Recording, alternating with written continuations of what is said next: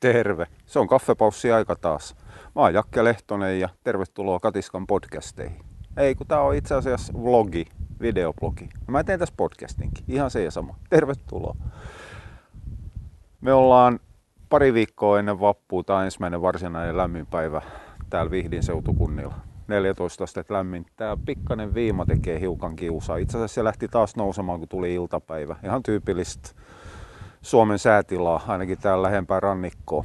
Aamul, aamupäivällä on lämmintä ja tyyntä ja sitten kun rupeaa maa lämpenemään ja kaikkea muu, niin sitten sen jälkeen se rupeaa ottamaan iltapäivällä tuulta. Et itse asiassa mun tarvitsisi nämä kaikki nauhoitukset ja muut, mitkä mä teen ulkoa, niin tehdä, tehdä aamupäivällä. No se siitä. Sanoinko mä jo, että kaffepaussi. Nimittäin nyt kun meillä vihdoin viimein pysy pystys. Meillä vihdoin viimein lumet suli, niin on päässyt tekemään vähän pihatöitä. Siivoamaan hevosten tarhoja ja ihmisten pihaa ja niin poispäin. Mutta ensimmäiseksi työturvallisuustietoisku, mikä ei niinkään liity, liity koiriin. Tämä on hevosten riimuköysi. Monet taluttaa koiraa niin, että miten nyt mä ihan solmus, mä en ole mikään sorminäppäryyden ilmentymä. Pakko tehdä näin. Rannelenkki, tämmötti käden ympäri. Ja sitten mennään, koira kulkee tuossa noin, eikä hihna tipu kädestä. Tämä on ihan ok, jos on sopivan kokoinen koira, eikä niitä on monta, ja osaa käyttää hihnaa. Silti tämäkin on semmoinen määrätty turvallisuusriski, koska jos koira tempasee, niin tämä ei lähde irti kädestä. No okei, joku tuommoinen russelin kokoinen, niin mitä se haittaa? Ei se edes heilauta. Sen sijaan, jos ihmisellä on kolme tai neljä 30, 40, 50 kiloa, ne päättää yhtäkkiä lähteä kaikki hihnat on käsittelyvyyden, helpomman käsittelemisen takia ranteen ympärillä. Lenkki on ranteen läpitte. Ei niin päin. Ranne on lenkin läpitte, mieluummin. Ei, nyt ei ole pääsiäinen, nyt ei mennä ranteiden läpi mitään. Niin, niin, kyllähän siinä saa nurin.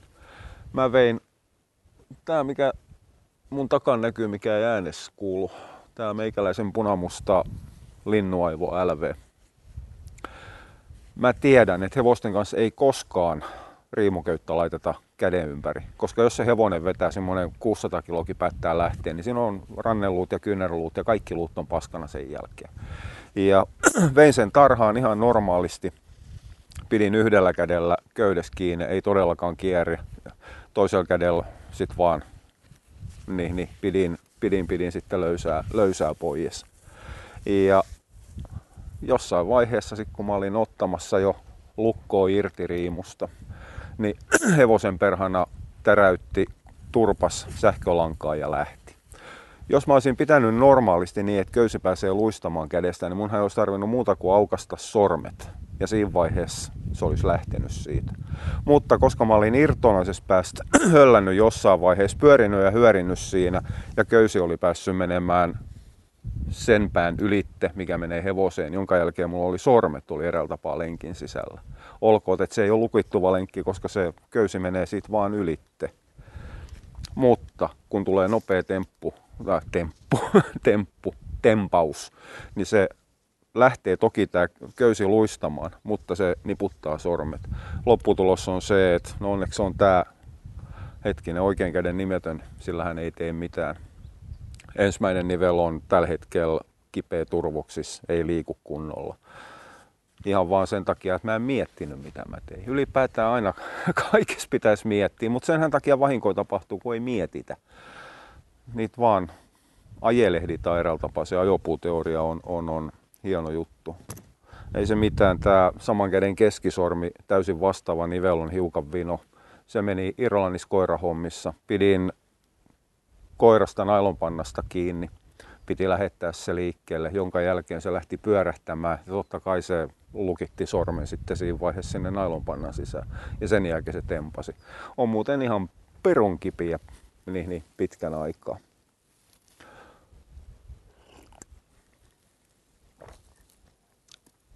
Se työturvallisuustietoiskusta. Pitäisiköhän meidän mennä ihan itse asiaan? Ihmiset haluaa syöttää lihaa koirille, koska se on terveellistä. Se on luonnonmukaista ja se on, on, on kaikkea muuta mitä lihaan kytketään. No okei, osa niistä väitteistä pitää ihan paikkaassa. Liha monessakin suhteessa on terveellistä koiralle. Se on hyvin sulavaa, se täyttää sen protskun tarpeet, sen rasvan tarpeet, just sillä tapaa, mitä lihansyöjän pitäisi saadakin. Ei siitä ole kysymys. Se luonnollisuus on vähän semmoinen makuasia, aika raskaastikin. Ylipäätään kaikki ruoka, mitä syödään, niin on luonnollista. Jos se olisi luonnoton, niin me voitaisiin syödä sitä. Se, että onpas vaikea paikka seistä se, että onko se ruoka sitten ihan välttämättä lajinomaisesti hyvää. Kuten sanottu, niin hevonen syö eri ruokaa kuin ihminen ja ihminen syö eri ruokaa kuin koira. Olkoon, että vanha juttu, mutta olkoonkin, että koirista yritetään tehdä sekasyöjiä ihan hirvittävällä vimmalla. Mä en tarkkaan ymmärrä, että minkä takia. Salaliittoteorioihin uskovaa saattaisi väittää, että se johtuu kuivamuonateollisuuden tarpeesta selittää, että minkä takia koirille on järkevää antaa vehnää, maissia, mitä tahansa muuta kuin lihaa. Samaan aikaan sitten säädetään ne tuoteselosteet väittämään, että on 60 ja 80 prosenttia lihaa kuivatuotteessa aidosti ollaan 30 prosentista ja alle. se on se, no, se on sivuseikka. Ei takeruta siihen tällä kertaa. Tämä hiukan haparoiva alustus perustuu lähinnä siihen ajatukseen, että mitäs me tehdään siinä vaiheessa, kun koiralle ei käy liha. Jos ole sinä Russeli hiljaa. Jos omistaja on hyvin vakaasti sitä mieltä, että ainoa oikea ruoka koiralle on liha, ja se on on, on luonnollinen, luonnonmukainen valinta. Niin siinähän on ihan jumalaton dilemma siinä vaiheessa, kun joudutaan tilanteeseen, että sillä koiralle voi antaa lihaa. Niitä syitähän on vaikka toi kolina tulee yhdestä meidän sairasloman hevosesta, mikä leikkii ikkunan kahvan kanssa. Se rupeaa olemaan tylsää, mä ymmärrän sen. Hevonen on painava eläin, silloin jalat kohtuullisen kovan painoalla ja sitten kun jalka menee hiukan pipiksi, niin sitä ei voida pitää vapaasti liikkumassa, sitä ruvetaan pistää koppilepo. Vähän sama kuin koirilla häkkilepo. Ja, ja niin rupeaa pää hajoamaan jossain vaiheessa. On ollut jo sairaslomalla mitä pian kuukauden. Sellas se on raskaiden eläinten kanssa. Mihinkähän mä mahdon jäädä taas? Siihen dilemma-kysymykseen. Tosiaan, että jos liha ei, ei, ei käy, niin siinä tulee ongelma siinä vaiheessa, kun on täysin vakaasti sitä mieltä, että antaa väärää ruokaa. Huonoa ruokaa jopa eikä tämä ihan pidä paikkaansa. Mutta se, että minkä takia liha ei sovi koirille, niin siihen löytyy monta eri syytä. Ne on kaikki terveydellisiä käytännössä. Eli koiran vattalaukku saattaa olla siinä kunnossa, että se ei kykene enää sulattamaan lihaa. Okei, jos me niin, niitä hyystetään, se otetaan näytepalaa, saadaan selville, että siellä saattaa olla korroosio, haavaumaa, mitä tahansa. pH saattaa olla liian korkea jos niihin ei voida se vaikuttaa, niin se koira on rikki vattalaukustaan. Ja, ja silloin se diagnoosi eräällä tapaa antaa vaan nimen. Me ei voida korjata sitä. Me saadaan sen nimen kautta ehkä hiukan vinkkiä siitä, että mitä työkaluja meidän kannattaa, kannattaa käyttää siihen fiksaamiseen. Mutta vaikka me kuin haluttaisiin, että se koira syö lihaa, niin se ei pysty syömään lihaa. Toinen täysin vastaava tilanne tulee, tulee, tulee anteeksi meidän katsomaan russelikakara pyörii tuolla tienportin pielellä. Se on oivaltanut, että sieltä pääsee aina silloin tällöin aidoista läpi. Ajatukset hajoaa, kun mä katson, että se ryysää tuonne maantien puolelle. niin, niin. Suoliston puolelta tulee täysin vastaavia tilanteita aina silloin tällöin. Eli IPD esimerkiksi saattaa villiintyä siinä vaiheessa, kun sinne menee lihaa. Minkä takia näin tapahtuu? No luoja yksin tietää, vaikka monet tutkijapuolella väittääkin, ihmisillä lihajalosteet aiheuttaa ongelmia ja niin poispäin. Se promoo eräällä tapaa sitä bakteerikantaa. Se, saattaa, se ei niinkään aiheuta sitä tulehdus sinne suolistoon, vaan se voi ylläpitää sitä. Ja tällä ei ole mitään tekemistä omega kanssa. Se on se itse se ruokamassa kokonaisuutena. Mutta mut, nämä on aidosti nämä on toissijaisia asioita. Ne antaa sille ongelmalle nimen. Ja joskus se nimi ohjaa siihen, että mitä työkaluja me voidaan käyttää. Esimerkiksi se, että jos me saadaan IPD-diagnoosi sille koiralle, me löydetään tulehduspesäkkeisiä suolesta, niin ainoa työkalu koiran hoidos, mikä me silloin, silloin sitä kautta saadaan, niin on päätös sille, että käyttääkö kortisoni vai ei. Sitä ennen jo ilman sitä näytepalatutkimusta ja penkomistakin, niin me ollaan jo tiedetty esimerkiksi kokeilukautta, että me ei voida määrättyä ruokia käyttää. Eli ei se diagnoosi ei taaskaan anna anna siihen yhtään mitään. Sitä kortisonia olisi voitu ajaa siihen koiraan jo siinä vaiheessa, kun tiedetään, että okei, me ei saada ruokintateitse sitä vattaa toimimaan, suolistoa toimimaan, kakkaa kunnolliseksi, kiputiloi poispäin. Niin, niin siinä vaiheessa voidaan ottaa se kortisoni käyttöön jo ihan ilman niitä näytepalojakin. Mä en yritä nyt selittää sitä, että, että tutkiminen olisi turhaa. Monta kertaa täytyy tutkia, koska siellä saattaa olla joku toinenkin syy. Mutta ihmiset latoo siihen tutkimukseen ihan älyttömästi odotuksi, toiveita, ja ne ei sitten tule täyttymään. Se saattaa se tutkimus maksaa äkkiä puolitoista, kaksi ja puoli tonnia, ja mikä on lopputulos. Taas kerran eläinlääkäriasemat lyödään kortisonipurkki kätteen ja käsketään siitä eteisestä ottaa sitten milloin mikäkin hyporuoka tai, tai, tai hepatikki tai anallerginikki mukaan. Osalle koirista ne ruoat toimii muuten ei ne ole kategorinen paha. Maailmassa on huomattavan vähän kategorista pahaa. No okei, huuhapuoli on kategorinen paha ää, eläinten kohdalla. Ihmisten hoidossa huuhaa, uskomus, bullshit hoidot on eri asia, mikäli ne hoitaa korvien väli ja, ja saadaan sitä kautta ihmisten kunto kohentumaan. Ei se silloin ole paha asia. Se, että siinä valehdellaan ihmisille, niin se on taas toinen juttu, mutta hoitomuotona, jos se vaan saa olon paranemaan, niin silloinhan se tekee sen, mitä kuuluukin. Koirissa on, on, on vaan se ongelma, että, että, että koira ei ole siltä tapaa placebo-herkkä. Ei koira ei koira edes tiedä, että minkä näköinen pilleri sillä annetaan, tai että sillä on annettu pilleri, mikä pitäisi parantaa, sitä ei se ajattele sitä sillä tapaa. Sen sijaan omistajat ajattelee. Ja tässähän on tämä ikivanha huuhaahoitojen ongelma, omistaja on se, mikä arvioi hoidon onnistumista ja, ja, ja hoidon tarpeellisuutta. Ja siinä vaiheessa, jos se placebo vaikuttaa siihen, mitä ihminen haluaa nähdä, niin kyllähän siinä mennään sitten jo epätoivoisille linjoille. Eli elukoitteen ja muiden vajavaltaisten hoidossa, hoidossa se on kategorinen paha. Se, että eläinlääkäriruuat ei tee pätkääkään, pätkääkään. Ne ei pääsääntöisesti tee sitä, mitä niiden mainostetaan tekevän. Ne ei ole edes koostumukseltaan sitä, mitä mainostetaan, niin on toinen juttu se on Eviran ongelma ja Evira ei puutu siihen. Tämäkin on, on, on ikivanhaa juttu. Eläinlääkärit käyttää niitä, koska niillä ei ole muitakaan työkaluja. Ei eläinlääkärien ammattikoulutukseen kuulu näiden asioiden hoito. Tämäkin on, on, on vanha juttu. Mutta mut, silloin ainoa, ketä työskentelee sen koiran kanssa, on se omistaja. Omistaja saattaa saada multa apua tai mun kollegoilta apua. Saattaa saada huuhaa puoleltakin jotain, jotain apua, se on toinen juttu me lähinnä neuvotaan ihmiselle, että mitkä on ne työkalut. Silti joutuu kotona ihan itse tekemään ne hommat. Ja, ja siinä tulee nimenomaan tämä asennepuoli vastaan. Useimmiten lähdetään, totta kai sairaalakoirilla on hirvittävän useasti kuivamuonotausta. Ja, ja kuivamuonat ei ole sairastuttanut sitä koiraa niin kuin monet luulee, mutta kuivamuona saattaa tuoda ne ongelmat esille. Ei kuivamuona aiheuta koiralle närästystä. Se närästys tulee sen koiran elimistön toiminnasta. Ihan samalla tapaa rasvainen ruoka ei aiheuta haimatulehdusta. Haimatulehdus tuo rasvaisen ruoan ongelmat näkyviin silloin. Tämä täytyy muistaa tämä järjestys. Ja, ja koska niillä koirilla on kuivamuona tausta usein, ja koska se kuivamuona itsessään, siis kokonaispakettina ruokana tuo ne oireet näkyviin, niin totta kai sitä lähdetään silloin ei nyt taistella tulta tulella vastaan, vaan lähinnä vedellä tulta vastaan tässä tapauksessa. Eli vaihdetaan se koira lihapuolelle, lähdetään sitä kautta hakemaan parempaa sulavuutta ja niin poispäin. Mutta jos ei se toimi, mitä me sitten tehdään? Nostetaan kädet pystyyn ja sanotaan, että taflaa lopeta se koira, koska se ei ole terve, ehejä eikä tee sitä, mitä me halutaan. Silloin mennään sinne ideologian ja idealismin puolelle ja se on vaarallinen tie.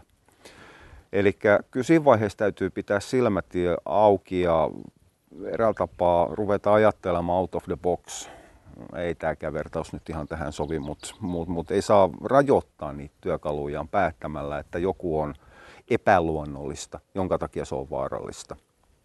Puurojen kanssa ollaan saatu huomattavan paljonkin kuntoon nimenomaan suolisto-ongelmaisiin. Okei, syy voidaan selittää esimerkiksi suuremmalla vesimäärällä, suuremmalla kuitumäärällä. Se, että se ruokamassa ylipäätään menee hitaammin siellä, siellä, siellä suoliston sisällä, se on loppujen lopuksi toissia. Se perustuu, tai siinä ollaan silloin vähän samoissa kuin mitä valitettavasti näissä eläinlääkärin tutkimuksissa ja diagnooseissa, eli saadaan nimi, saadaan selitys, saadaan selitetty, minkä takia joku tekee jotain. Ei se, me voidaan selittää ihan mitä lystää, se ei vaikuta siihen toimivuuteen, se toimivuus tulee sitten ihan muilta asioilta. Se, että meidän täytyy ymmärtää teoria siinä takana, niin on ei niinkään omistajille perusvaatimus. No hitto on se omistajillekin perusvaatimus, koska omistaja päättää, miten sitä koiraa hoidetaan ja kenet se pyytää, pyytää apua siihen. Mutta ainakin meidän, ketkä tehdään töitä koirien kanssa, niin meidän täytyy ymmärtää nämä perusvaikutukset siellä, koska se on ne tekijät, tai ne on ne tekijät, millä me ruvetaan ehdottamaan eri vaihtoehtoja, mitä sillä koiralla kokeillaan, kokeillaan sen jälkeen. Jos koiralle ei sovi liha, niin silloin lihaa ei käytetä. Pääsääntöisesti useimmilla koirilla ei koskaan ole sellaista tilannetta, että mikään liha missään määrin ei sovi. Mä oon törmännyt yhteen sellaiseen ja valitettavasti se koira meni lopetukseen. Koska silloin ollaan hyvin lähellä sitä tilannetta, että se koira ei voi syödä yhtään mitään ruokaa. Kun nyt täytyy muistaa se, että useimmiten asetetaan vastakkain kuivamuona, semmoisena laajana konseptina kuivamuona on kuivamuona, se ei ole lihaa. Ja sitten pistetään vastakkain pelkkä liha, mikä on esimerkiksi jauhelihapötkö tai luulihapötkö tai broilerin koipireidet. Ne on kaikki erilaisia ruokia. Ja onhan siinä kuivamuonassakin lihaa, jollei sitten me nostamaan sitä, onko niitä pari vissiin Suomen markkinoilla, mitkä on vegaanipohjaisia. Pysyykää niistä ihan hemmetin kaukaa. Samaten sitten yhdessä saksalaisesta puuropohjasta. Ihan törkeän kallis. Te saatte puurot tehty halvemmalla ja järkevämmälläkin. Pikkunen hetki. Venla, Venla. Hyvä. Noinkohan mun pitäisi korjata toi aita.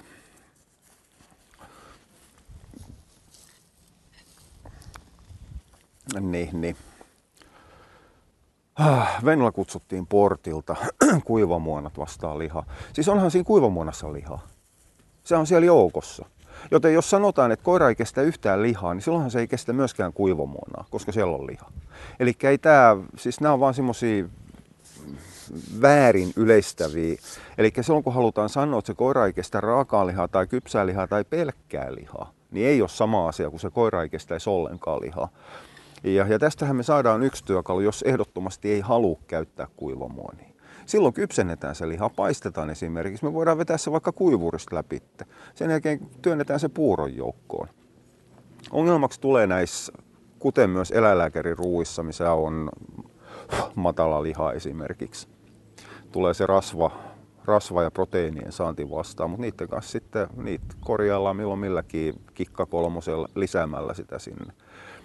Mutta mut, jos koira on siinä kunnossa, että se ei kestä rasvaa yhtään. Mikä on se yleisin syy siihen, kun sanotaan, että koira ei kestä lihaa, se ei voi syödä lihaa, niin se on se, että se ei kestä sitä lihan rasvaa esimerkiksi. Niin kyllähän se ruvetaan olemaan kohtuullisen nesteessä.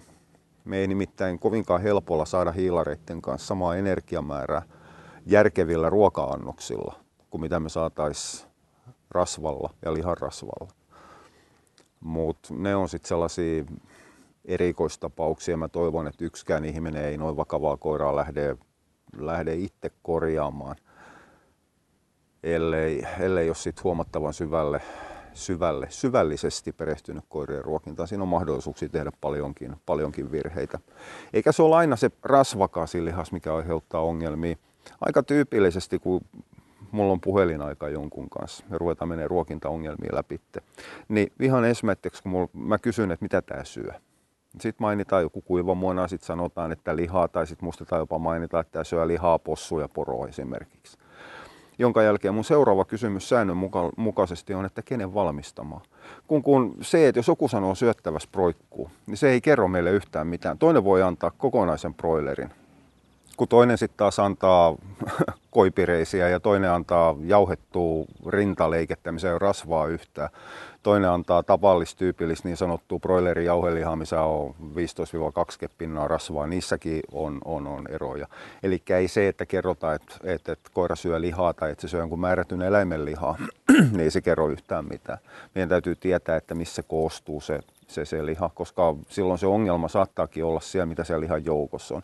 Kuten liian korkea äh, kuitupitoisuus meinasi sanoa, no itse asiassa siitähän on kysymys. Rustopitoisuus, nahkaa liikaa, luuta liikaa. Tai kääntäen, se onkin koira, mikä tarvitsee sitä joukkoa joukkoon. Eli ollaan niissä eläimissä, mitkä tarvitsee sinne eräällä tapaa jarrua sinne ruoan joukkoon, mikä sitten taas kuivamonomarkkinoilla tehdään korkealla kuitupitoisuudella. Mutta saadaanhan me se monta kertaa tehty luunkin kanssa.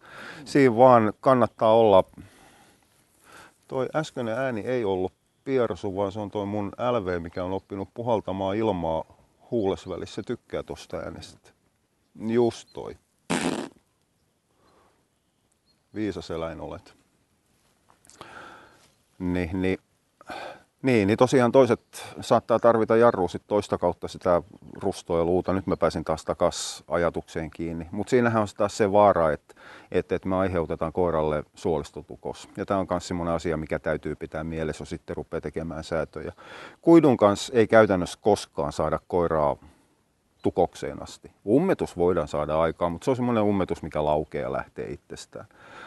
Ei sen takia, mä en ole kuullut yhdestäkään koirasta, minkä tarvitsisi pelavan siemenrouhen takia lähteä eläinlääkäriin. Se, että on syöty porkkana esimerkiksi liikaa tai perunaa liikaa, niin siinähän ei ole kysymys kuidun ongelmasta, vaan siinä on kysymys sulamattomasta tärkkelyksestä. Eli se on se itse ruoka itsessään, mikä on se, tuo sen ongelman. Ei esimerkiksi, no perunassa ole paljon kuituukaan. No kuoressa on, on, on hiukan, mutta ei sen enempää. Niin, niin olkaa hiukan varovaisia sen luun kanssa. Mutta taas kerran, jos ollaan tosiaan siinä tilanteessa, että koira niin sanotusti ei kestä ollenkaan lihaa, niin ei sillä voida antaa luutakaan. Mutta silloin mennään kuivamuoniin. Ja, ja sitten päästään pahimmissa tapauksissa siihen, siihen, siihen, hei, ne on kurkia kulta pieni, älä murise ja hauku. Ne on kurkia. Kurki on iso lintu. Se kurki ei syö sua. No ei se ole Russelin vika, se on se elämän ensimmäinen kurki, minkä se on nähnyt tai pariskunnan. Onhan se nyt uhkaavan näköistä.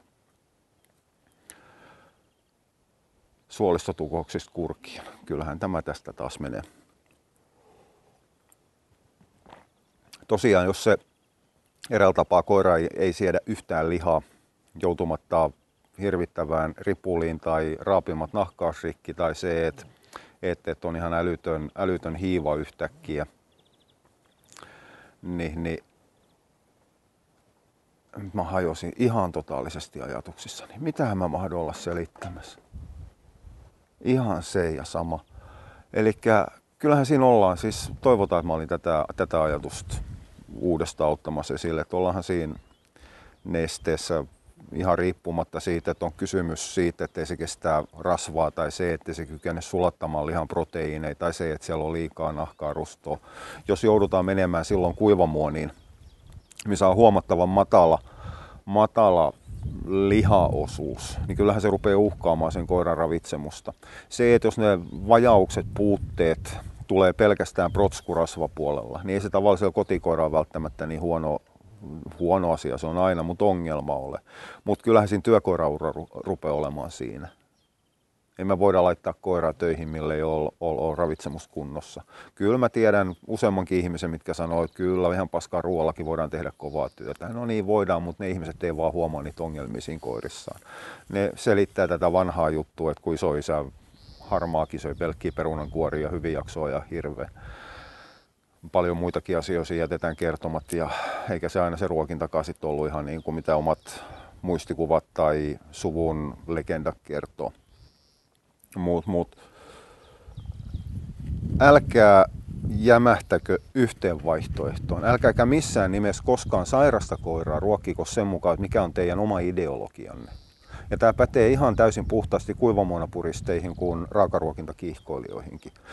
Jos jätetään pois se yksi vaihtoehtosi. Ää, no joo, mä en tykkää puuroista. Siis mä en näe puurojen pointtia tavallisessa koiranruokinnassa. Mutta kyllähän sairaiden koirien kanssa mä oon tehnyt paljonkin puuroruokintoja. Ihmiset pelkää siirappia vaikka kuin hemmetisti ja hampaat menee ja kaikkea muuta. Itse asiassa muutama eläinlääkärikin pelottelee tästä. Luoja varjelle koirille sellaisia määriä siirappia syötetään eikä niin monta kertaa päivässä, että se karjesta aiheuttaisi. Mutta sen sijaan siirapilla me saadaan hyvin imeytyvää erittäin nopeat energiaa. Me saadaan nostettu kalorimäärää kohtuu helposti puuroruokinnassa. Eli kyllä se siinä on, on, on ihan käyttökelpoinen.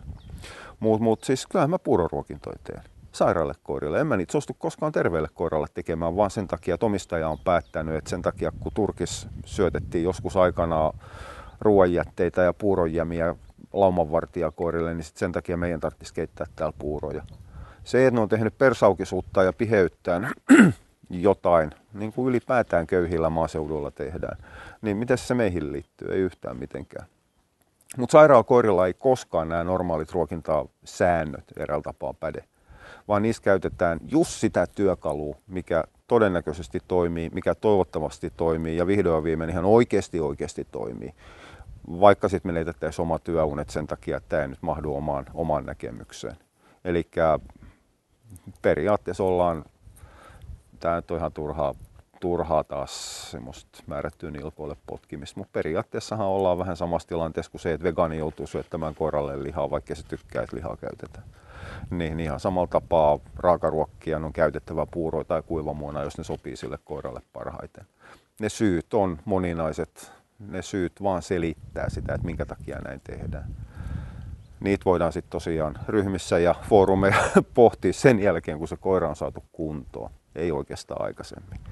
Oja, mä lähden jatkamaan pihasiivoushommia ennen kuin mä rupean jauhamaan samoja asioita jo kolmatta kierros. Mä nimittäin huomasin äsken itse, että nyt on pieni toistomoodi päällä. Eikö toi, toi kahvikin jäähty vaikka olemmin päivä? Oja, mutta hei, kiitti kun jaksot tätäkin tähän asti. Palataan taas jonkun toisen aiheen parissa myöhemmin uudestaan. Kiitti sulle. Moi moi!